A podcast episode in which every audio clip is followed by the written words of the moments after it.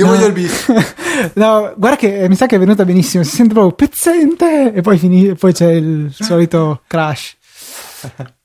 Vabbè, adesso, perché noi adesso spegniamo, poi spegniamo tutto, realizziamo che abbiamo appena fatto un esame di merda e torniamo nella nostra depressione totale. Dovevo dirlo dopo. sì, no, veramente. Mai una gioia, mai una gioia. Tu ti impegni, tu ti impegni e c'è sempre qualche bella motosega accesa pronta in qualche parte del Politecnico che in qualche modo riesce sempre a trovare le tue gambettine. che palle, ragazzi. E poi, cioè, nel senso, abbiamo passato buona parte della nostra vita credendo di non essere, diciamo, non eccessivamente stupidi, mettiamola così. Invece qua no, cioè non c'è fine alla debenza che, che possiamo dimostrare. Eh, ragazzi, ragazzi. Se no, se, visto che i nostri ascoltatori si diramano bene un po' in tutta Italia, qualcuno che riesce a farci avere sta laurea così in maniera... non è che si può scendere a qualche accordo, magari lo citiamo all'inizio delle- di ogni puntata, un po' come uno sponsor. Secondo me potrebbe funzionare. Non deve- mi è ritornato un attimo il pensiero fisso e ero riuscito a, vivere per 45 minuti in un mondo idilliaco in cui ero- eravamo i John Gruber dell'Italia. Sì, quelli però sfigati. Sai quanto guadagna John Gruber all'anno? Avevamo fatto eh, qualcuno aveva fatto dei conti seri e si stimi siano 500 mila dollari annuali. Beh, Sono soldi. sono soldi, no, sono veramente dei gran bei soldi.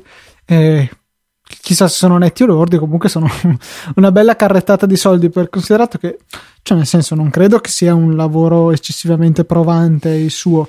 Chiaro, non è come alzarsi la mattina e scaldare la sedia, però Devi saperlo, cioè, il discorso è che devi essere in grado di farlo. Cioè, diciamo che la maggior un- parte delle settimane scriverà in totale mille caratteri. Ma infatti io ci sto provando, mi sto lanciando. Metto un link e poi scrivo yep, bello. Beh, voi non avete mai visto, mi sa, la foto di Darin Zorzibol? A suo tempo la feci.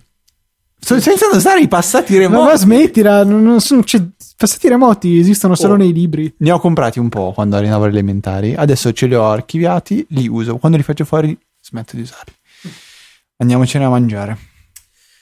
Bene, ragazzi, avremo anche il fuori onda in questa puntata. Se mi ricordo di Hai estrarlo, registrato? sì, c'è Nelscast che sta sempre registrando. Per Allora cui posso dire bene. riusciremo a registrare anche questo. Ragazzi, grazie per essere stati Non con installate noi. iOS 7 sull'iPad. Ah, sì, no, infatti. L'unica cosa intelligente non l'abbiamo detto. Sì, evitate. Eh, la GM non so se è tanto meglio. Cioè, l'ultima beta l'aveva installata mio fratello perché comunque doveva ripristinare l'iPad per altri problemi. È imbarazzante.